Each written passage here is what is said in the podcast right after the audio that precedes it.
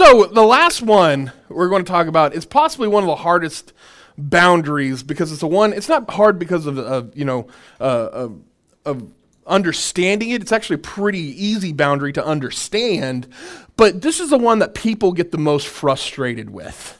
Is boundaries and God. Why do you think people get frustrated with that? Yeah. Because God's not tangible. You can't see him specifically. Okay. Okay. All right. God's not tangible. Why do you think God, why do you think people get up in arms over this topic? Okay. All right. All right. That's true. They don't have control. They don't have control. Okay. Yeah. We don't always know why. Okay. Yeah. Maybe because you fear him. We do fear him. Yeah. And so Put God in a box. they do. That's a big one, is they want to put God in a box to where they can understand him. As like God the Father, if we Okay. Yeah, especially if your earthly father you wanted to rebel, that's absolutely right. And so you're you're absolutely right. Um, it is a complicated uh, it's it's a complicated thing. Uh, it's a it's a subject where people um, I mean either like really welcome it or really are angry about it. And y'all have kind of noticed this too when we do lessons and when we get to, to things like uh, when we've all doing the study and we get to discipleship the discipleship lesson in the study. Usually how people respond to that lesson is really interesting. You know, where Jesus says things, some really hard things that we don't shy away from, like where Jesus says, You must love me more than your father, mother, brother, sister, wife, yes, even your own life, or you cannot be my disciple. We look at those and goes, Those are hard teachings. And so, and if you want to put God in a box and understand Him, you can't understand why God said those some of those things. God can do things. Did you know this? And this may come as a shock, but God can do things in your life and not have to explain anything. What? Yeah. He doesn't have to do, he doesn't have to explain a thing. Yeah. Yeah. Yeah. I mean, let's take a look at the first lesson, or one of the first scriptures that we talk about. You know, we talk about uh, the, the Philip and the Ethiopian eunuch.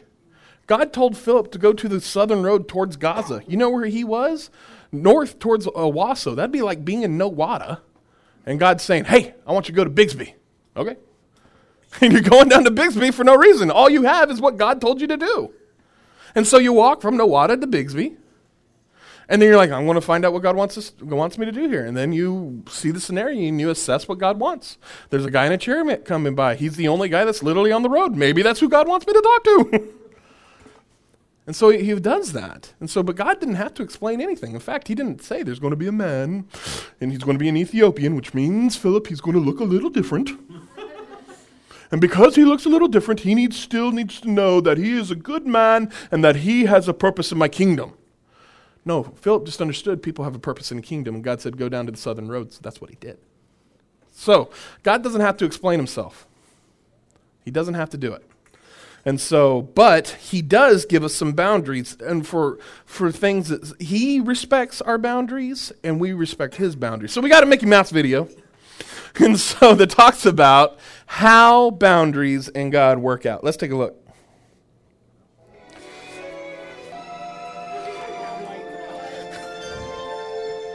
It's, so, it's so ridiculous.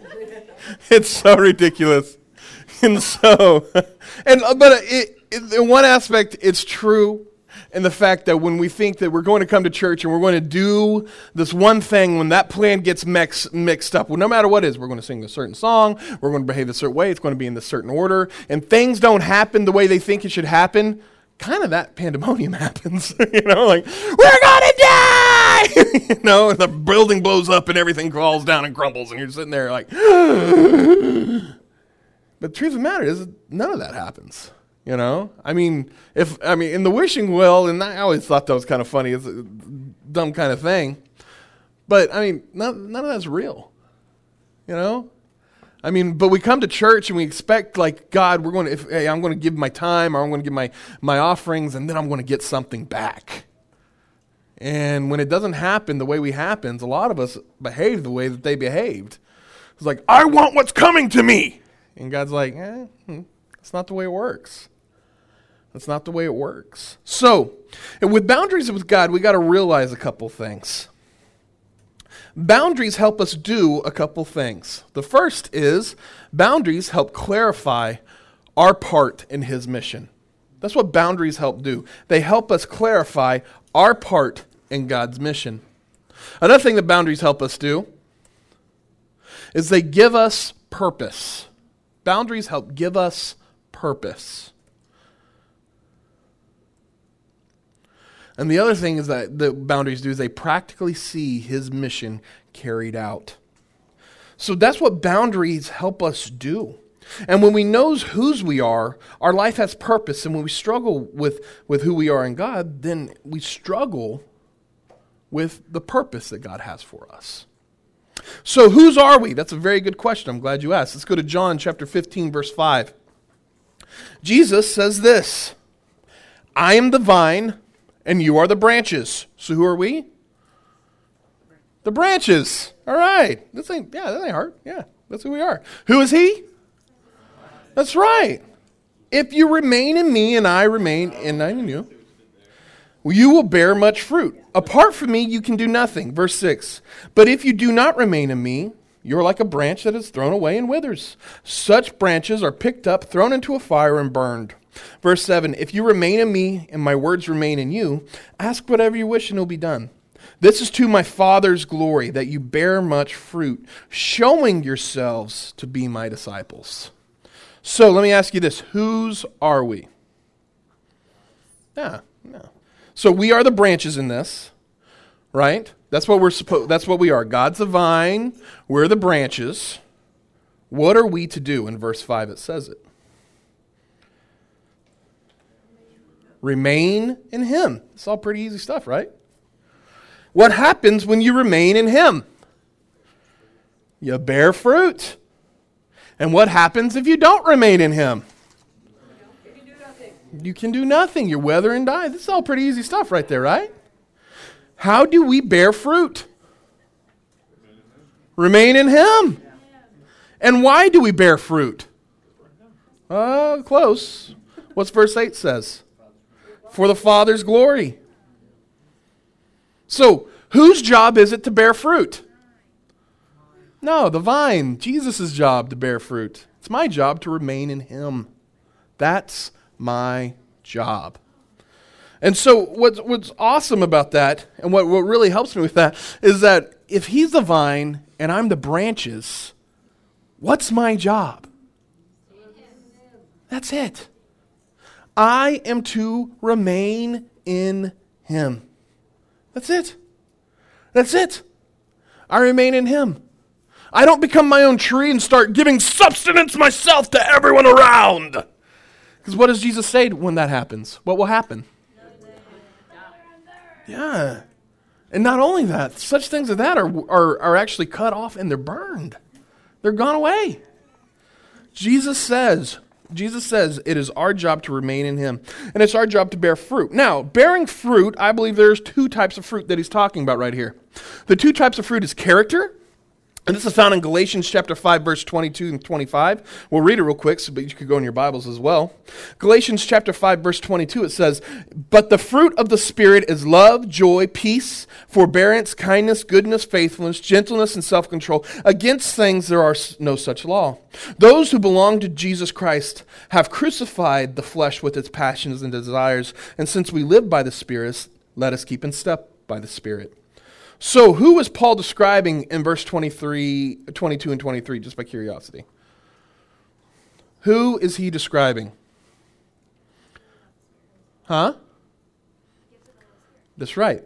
He's describing the Spirit. I can't tell you how many times when I come across this, though, people go, You know what my job is? What's my job? My job is to have love, joy, peace, patience, kindness, goodness, faithfulness, gentleness, and self control, and against things there's no such law. That is my job. And I'm like, there's a problem with that. Is God's not describing you, he's describing himself. My job is to crucify my passions and desires and remain in him. That's my job. And I tell, and when people come up, and, I, and it always happens when people come up and they say things like, I just don't think God is working in my life.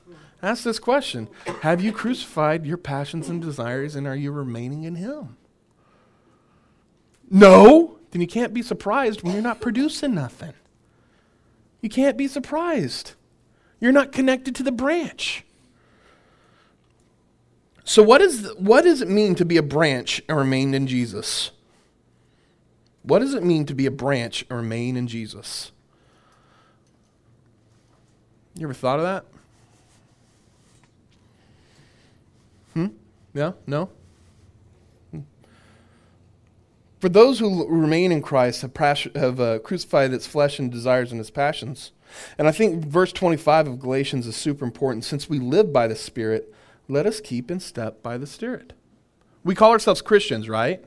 That means that Christ's Spirit remains in us. So who's leading us? Christ. Yeah. We keep in step with the Spirit. We crucify the passions and their desires. It's our job to be opportunistic and walk through open doors. It is not my job to open doors. Does that make sense? It's my job to walk through the doors that God opens. It's not my job to open the doors. And so we, we walk through and we go through. I love what Mark chapter 8, verse uh, 34 says this. As a crowd was coming together, Jesus said, Whoever wants to be my disciple must deny themselves, pick up their cross, and follow me. And so, and I think that's a huge instance of what it means to truly be in step with Him. It means we die to self. We're kind of familiar with that phrase around here, aren't we? Huh? You walk into the you walk into a coffee shop, it's blatant right there. And I love that because we need to be reminded of it daily, every time we can, is that it's not about me. The only way that I am going to be productive is if I remain in Christ. That is the only way that I am going to be productive in this world. And so, the next thing that he's talking about, uh, the next thing he's talking about is we're talking about character and he's talking about actions. Go to John in your Bibles, chapter 4, verse 34. Jesus just in John chapter 4 had this, uh, had this talk with a, uh, a Samaritan woman. And she wasn't a very good reputation. Uh, she was known for sleeping around for a lot of people. And Jesus, Jesus reveals to her that he is the Christ that he's the one that's, that's, that's coming into the world and that's going to take the sins away. And, uh, and then she actually goes into the town and she says to all these people, I found a guy who tells me everything about me. Could this be the Christ? And then it cuts back to Jesus, and he's sitting there at this well. And the disciples came up and they saw Jesus talking to this woman of ill repute, and they look at her and they go, uh, Oh no, Jesus is talking to a lady that he shouldn't be talking to. I don't know what to do. I don't know what to do. I don't know what to do. So they did what all of us would do. They offered him food. hey, Jesus, you're not thinking clearly. Eat something. you're not yourself when you're hungry, Jesus. Eat a Snickers. You know? That's what that's the equivalent of what just happened with Jesus. And Jesus answered this way in John chapter 4 verse 34 he says this. He says, "My food is to do the will of him who sent me and to finish his work.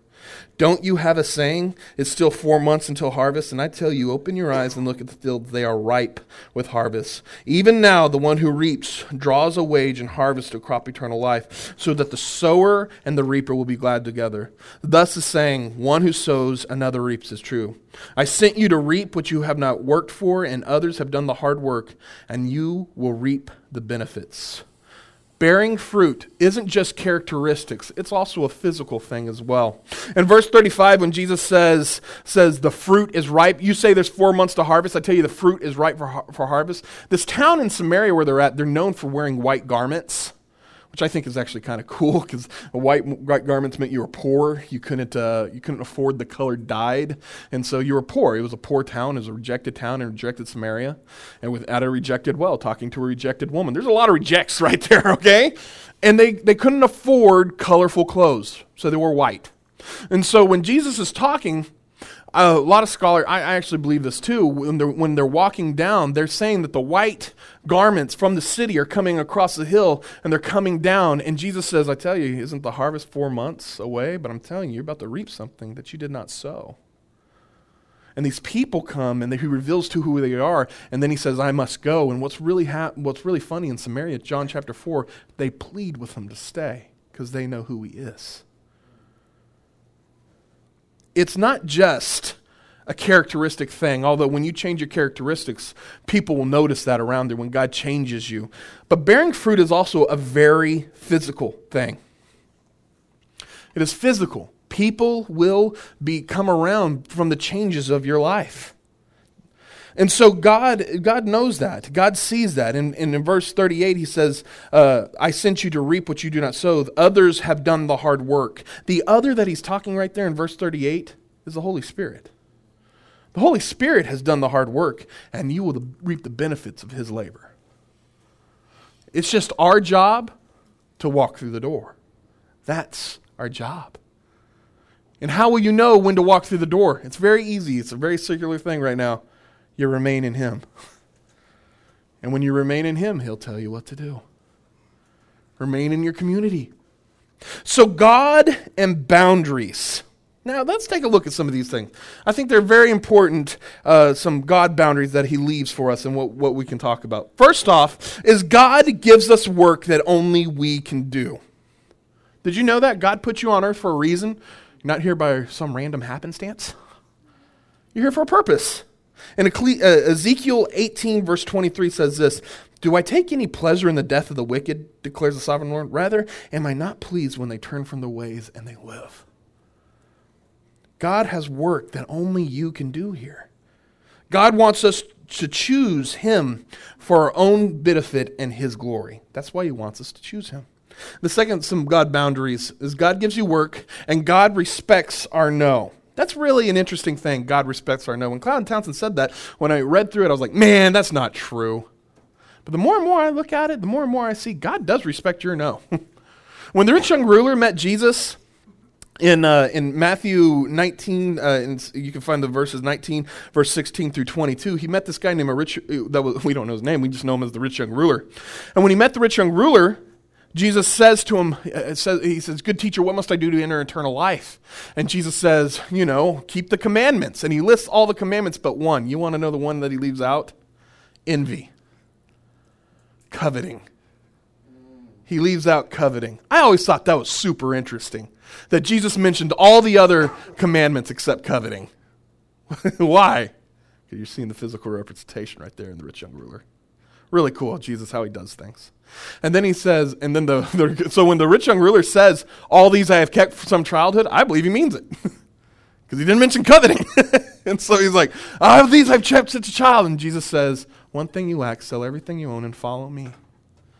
And the rich young ruler then followed him, and they lived happily ever after. Is that how it ended? No, the rich young ruler walked away because great many possessions. But what's funny, when the rich young ruler walked away, so did Jesus. God respects our no. He respects it. He doesn't, you know. Um, Ecclesiastes 5 5 says this It is better not to make a vow than to make a vow and not fulfill it. He respects our no. The, verse, uh, the third thing that God does with boundaries is God respects our honesty. In Job 13, verse 3, Job is, is going through some pretty hard times. He lost his kids, lost his property. The only thing he has is his wife. And his wife is actually not the most godliest of women. She says in Job chapter 4, Curse God and die! like, no wonder Satan didn't, didn't, didn't take her away. She's a great representation of who God, uh, she's a great representation for him right there to just constantly remind himself. And so he didn't need to do anything to her. She was already there. And so Job has to live with his wife yelling at him. He has to deal with all his kids being dead, all his property gone, livestock gone. And he says this in Job 13, verse 3 he says, But I desire to speak to Almighty and argue my case with God. And so God respects our honesty. He does. Why do we fear saying how we feel to God? Why do we fear that? Okay. Okay. Okay. All right. Yep, that's what I was about to say. There's a huge difference between being honest and and knowing God, knowing that God did it. Like one of my favorite my favorite scriptures, and all our favorite stories is uh, when God tells Abraham he's going to have a son named Isaac at 99 years old, and Sarah's 90 years old. and so imagine how that feels, you know, like of being a 90 year old and pregnant. Awesome, you know, I can't imagine that. Well, God says this to Abraham, and you know what Sarah does?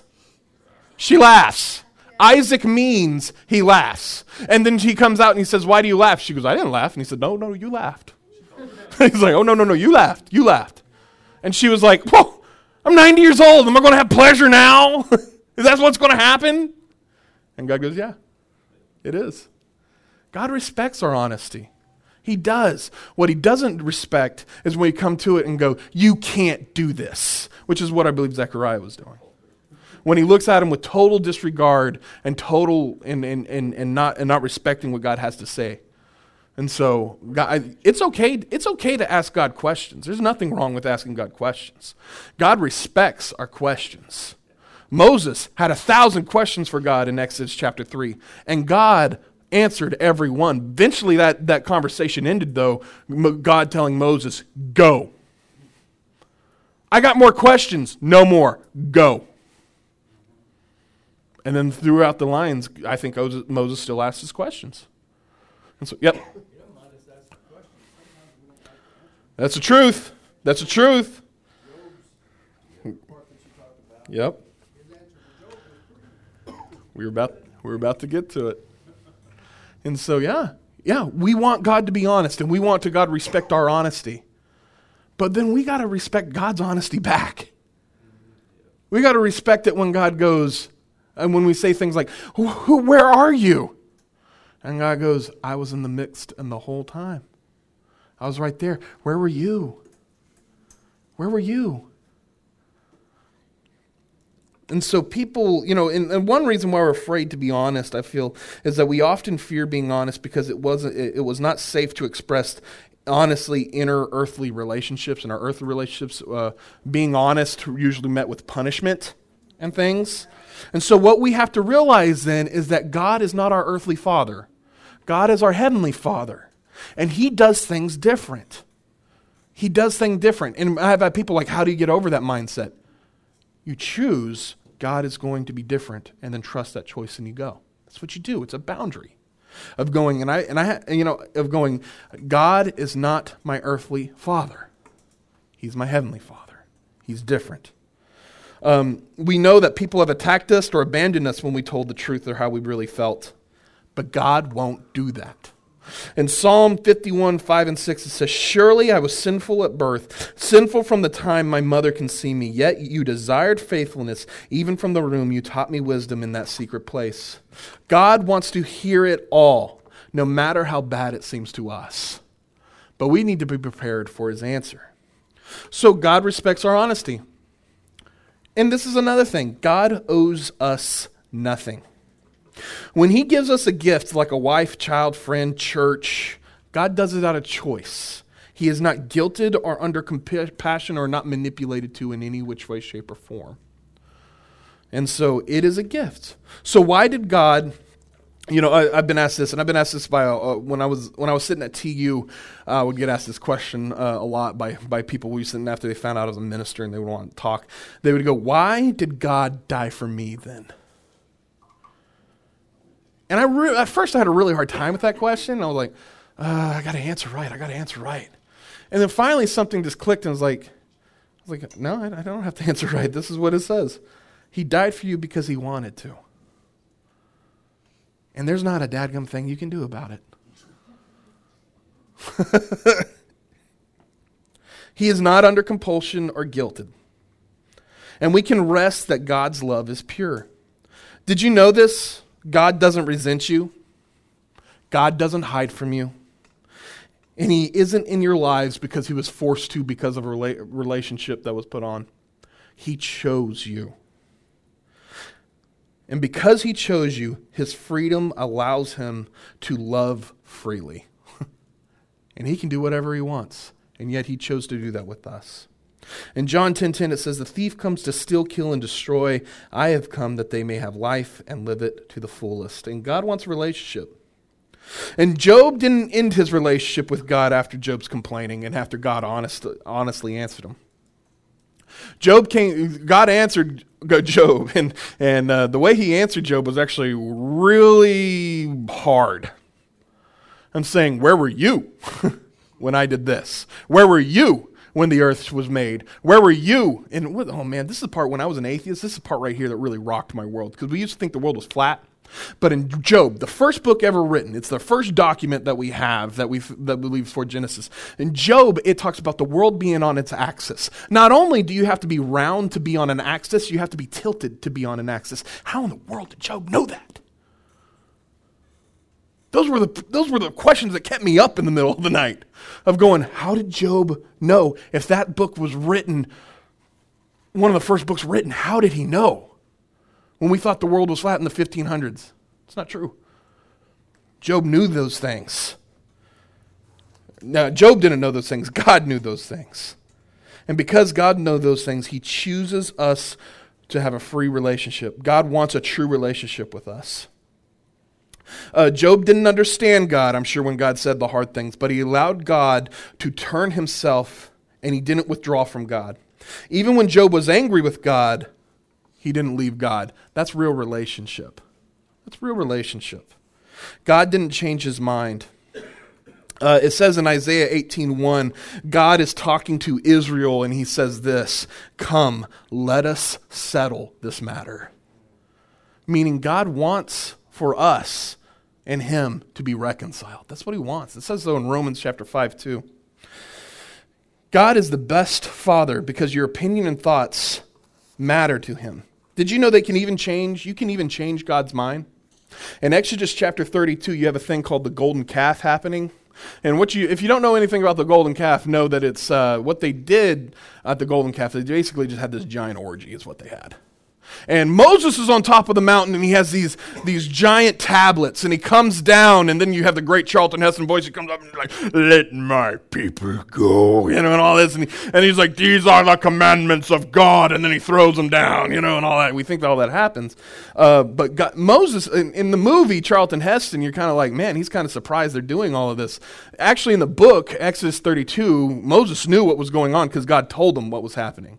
And God said, Lay back. I'm going to destroy and wipe them all out, and I'm going to start a new world with you. And Moses says, No, no, no, God, don't, don't do that to your people.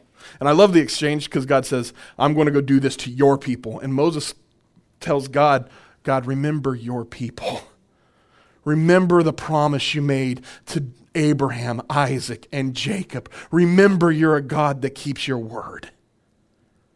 And he says, and man, Exodus 32, verse 14, King James Version says this God repented and did not bring disaster on his, the calamity. Just mean God changed his mind. And we can change God's mind. We can. We have that power. Because God respects our, our opinion. He respects it. In Matthew chapter 15, there's a Canaanite woman following Jesus around. And, he, and she says, she says, heal my daughter, heal my daughter. This went on for days.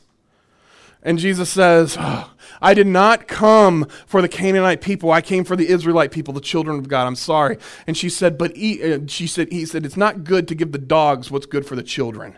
And she said, but even dogs get the scraps that fall off the children's table. And he goes, I've never seen faith like this in my life. Go, your, your faith has healed your daughter. We can change God's mind. We can do that in Scripture. In 2 King chapter uh, 2 Kings chapter 20, King Hezekiah, King Hezekiah asked God God was going to kill him and he asked God to prolong his life and he did. Our, our opinion matters to God. Why? I don't have that answer. I just know that it does. But it doesn't mean that God always do what, does what we ask. You know, I can ask God, God, I really want a Ferrari to do your will. It'll be awesome, Father. Think of all the good things we will do the good that could happen. And God's going, man, You're getting a red minivan. That's what you getting, all right? That's what you getting. You know? But you know, look at the, look at it like this. God gave you transport to do the will of, that he needed. He does it. He does it. He listens. And he still listens. One of the most uh, Oh, I didn't mean to uh, Jesus had boundaries, believe it or not.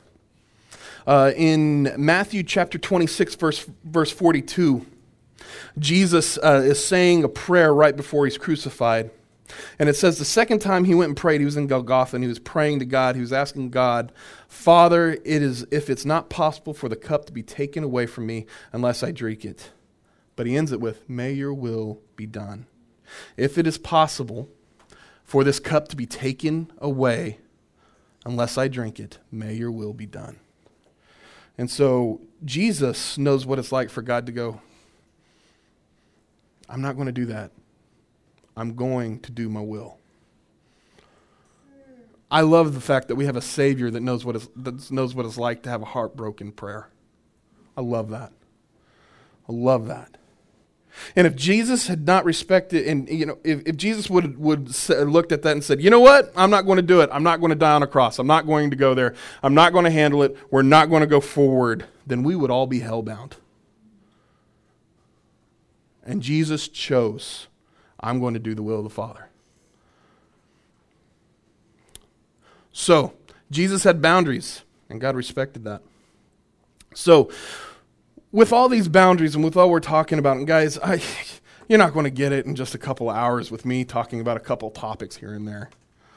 You know, I would really encourage you to really dig deep on what some what God is doing in your life and how God can impact you with boundaries. You're going to have to go through everything we just talked about. You're going to have to go through self and examine and test and prod and look at. You're going to have to go through self, work, family, friendships. You're going to examine your relationship with God. You're going to examine your relationship with, with the, those, those people at work that you don't want to get along with anymore. And, and I really want to encourage you to look at, look at things and look at things in a, in a different light. And just know that God is doing some incredible things. And boundaries aren't meant there to be a downer, but no, down, boundaries are there to help give us life and to protect us from things from that the that Satan's wanting to do to us, and what sometimes we are wanting to do to ourselves. So let's say prayer as we go. Dear Heavenly Father, God, I just pray that Your will be done. God, I pray that uh, that thank you for boundaries. I thank you for what you've done for us, Father God. God, thank you for Jesus and showing us the way, the truth, and the life, Father God, and how boundaries impact us and how boundaries can can move us forward, Father. And God, thank you. Uh, Thank you for, for loving us without reason, for loving us with, with uh, in unconditional ways, Father God. God, thank you for not being like our earthly father and everything that we've talked about. Father, we love you. We praise you and we thank you for everything you've given. And God, thank you for a stupid little mouse that showed us insights into your way, into a whole, just insights of who you are, Father God. It really is out of the mouth of babes. Thank you so much for who you are and what you've done. And thank you for this day. In your holy name I pray. Amen. Be blessed, guys. Thanks.